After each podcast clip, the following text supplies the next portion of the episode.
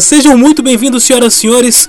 Tá começando mais um Monogeek News para você aqui na Rádio Blast, uma explosão de conteúdo. Galera, vamos começar então mais uma edição desse Monogeek News. É o programa de notícias para você da Rádio Blast.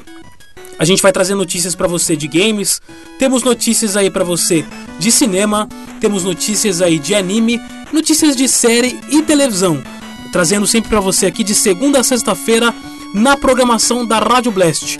Então bora lá, sem mais delongas, vamos ao nosso giro de notícias. Roda a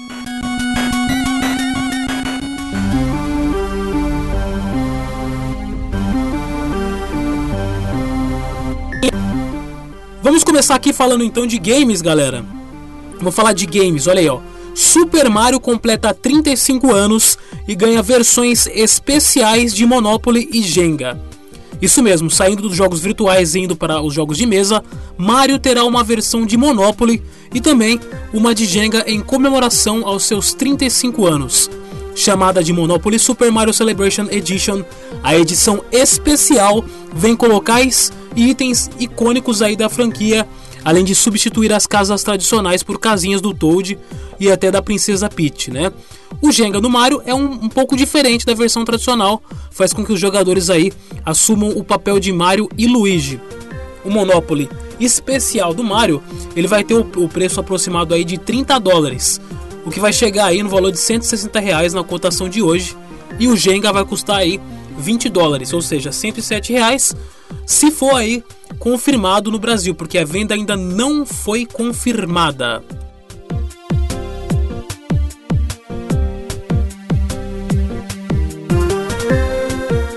Continuando falando de games, agora vamos falar de Cyberpunk. Olha só, Cyberpunk 2077 ganhou um livro aí de artes conceituais mostrando aí a ambientação do game. Cyberpunk 2077 teve seu lançamento marcado aí para novembro após adiamento, né? Mas você pode ver um pouquinho aí do da prévia do livro já já tá aí disponível no site aí do Cyberpunk. Publicado pela Dark Horse nos Estados Unidos, o artbook traz ilustrações e também textos que ajudam a construir Night City no imaginário aí do jogador, né? Apresentando cidade, distrito, gangue e sua história. Separado por capítulos, o livro mostra em detalhes os cenários e alguns dos seus personagens que o jogador vai encontrar aí durante o jogo. Lembrando que Cyberpunk 2077 está previsto para o dia 19 de novembro para PC, PlayStation 4 e Xbox One.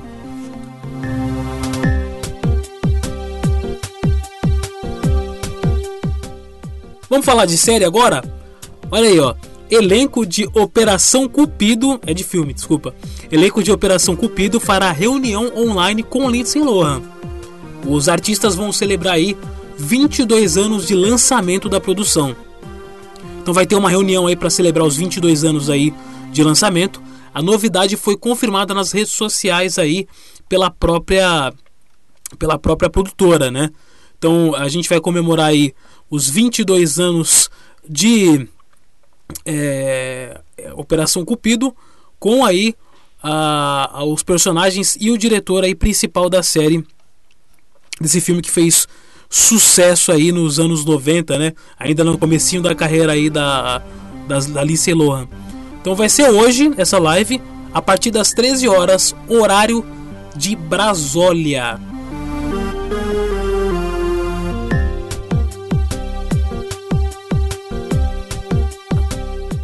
Continuando falando de série, olha aí, ó. Sandman, série da Netflix, será situada em 2021, é o que confirma aí Neil Gaiman. Em entrevista ao Digital Spy, Neil Gaiman deu mais detalhes sobre a série de Sandman na Netflix. Segundo ele, as filmagens deveriam ter começado no final de maio, mas toda a produção foi paralisada aí por conta da pandemia do coronavírus.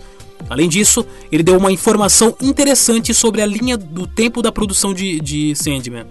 Abre aspas. A versão da Netflix vai começar em 2021, então Morpheus terá sido mantido preso por 105 anos ao invés de 70 anos.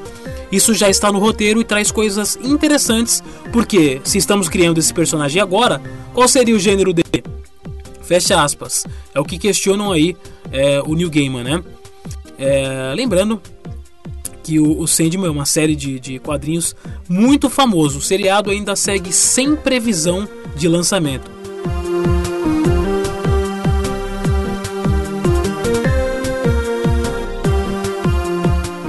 Vamos continuar falando aqui de notícias. Olha só, separei uma notícia aqui sobre é, Haikyuu. Haikyuu ele teve aí a finalização, né? O mangá chegou ao fim neste mês de, no, no Japão.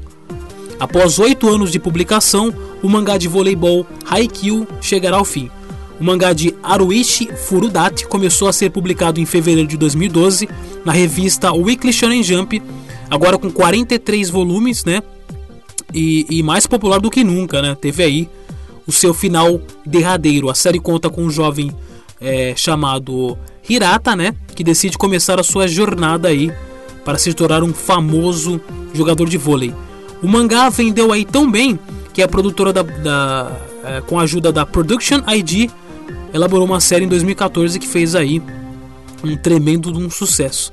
Então para você que é fã de Haikyuu, infelizmente já vai começar a se despedir aí, porque o mangá já está chegando ao final.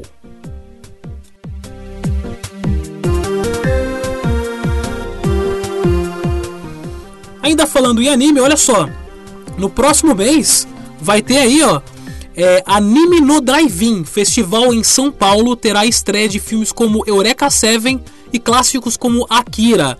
Isso mesmo, Belas Artes aí Drive-In receberá cinco longas distribuídos pela Sato Company.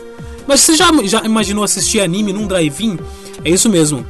No próximo mês de agosto, você vai poder assistir aí os animes no Memorial da América Latina em São Paulo.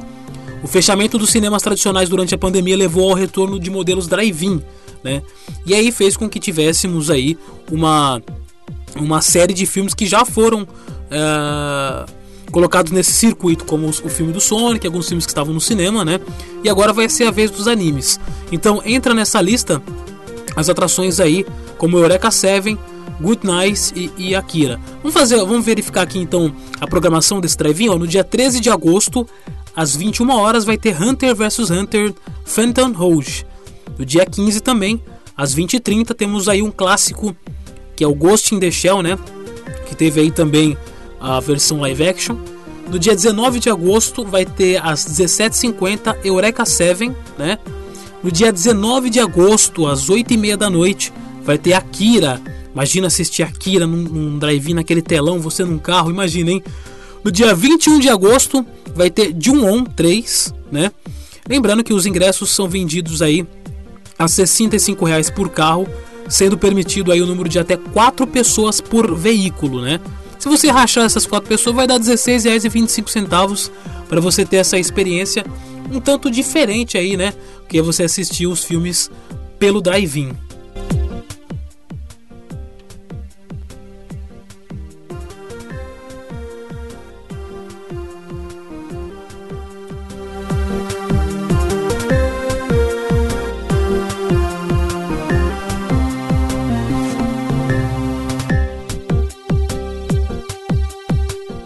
Olha aí, notícia de cinema.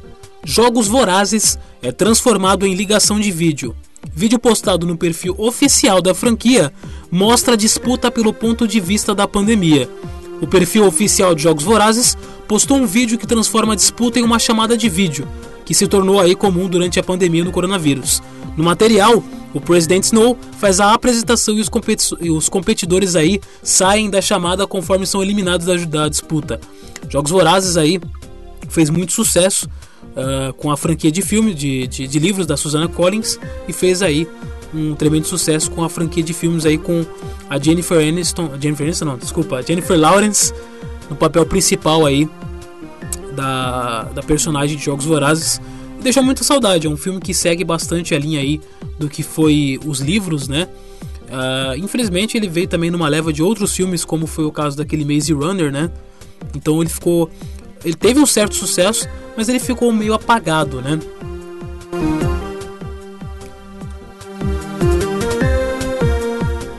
Ainda falando de filme, vamos falar de um filme que está aí na Netflix. The Old Guard entra na lista de filmes mais vistos da Netflix. Netflix revelou que o filme The Old Guard já está entre os longas mais vistos da plataforma.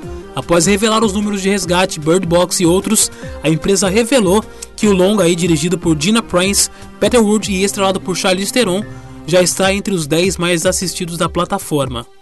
A estimativa é que The Old Guard alcance aí 72 milhões de visualizações no streaming, né? Ele estreou ainda esse mês, foi no dia 10 de julho.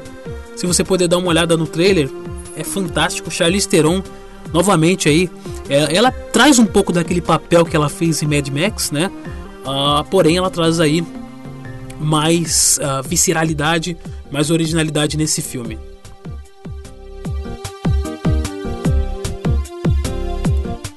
Bom, é isso, galera. Essa foi mais uma edição do Mono Geek News, aqui ao vivo para você na Rádio Blast. Agora são 11h27 da manhã. Quero agradecer quem ouviu esse programa. Lembrando que nós temos aí o Mono Geek FM todo domingo a partir das 20 horas, trazendo convidados, tra trazendo aí músicas, tá trazendo aí é, atrações para você, temas variados, né? E o Mono Geek News você acompanha aqui diariamente na programação da Rádio Blast. Você pode ouvir também o Monogeek através do podcast, qualquer agregador podcast aí da sua preferência. Temos episódios semanais no Monogeek e temos episódios diários no Monogeek News de segunda a sexta-feira a partir das 11h30 da matina. Siga a gente nas redes sociais, no Twitter arroba Monogeek2, no Facebook é Monogeek Podcast e também aqui na Rádio Blast. Aqui quem vos fala é Wanderson Padilha. Muito obrigado pela sua audiência, um forte e magnífico abraço, valeu, falou e até amanhã.